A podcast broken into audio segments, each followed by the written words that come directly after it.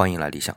上时张苍和张世之把新元平给扳倒了，那么汉文帝就不用改元了吧？不行，因为时间不对了。新元平搞出个御碑事件是在文帝十六年的九月。那我之前说过啊，在汉初使用的是颛顼历，它的一大特点就是十月份作为新的一年的开始。那汉文帝在九月说明年要改元，那不就最多只有一个月的时间了吗？所以很快就把改元给办了。然后到了来年，也就是改元后的第一年，历史上呢也叫后元元年。它的十月啊，可就是第一个月哦。新元平搞的那些事儿就被查出来了，于是呢就被移了三族。哎，这样算来啊，这个御碑事件其实很短，满打满算也就两个月。可正因为是时间卡在年底啊，结果影响就很大，直接让汉文帝把纪年给改了。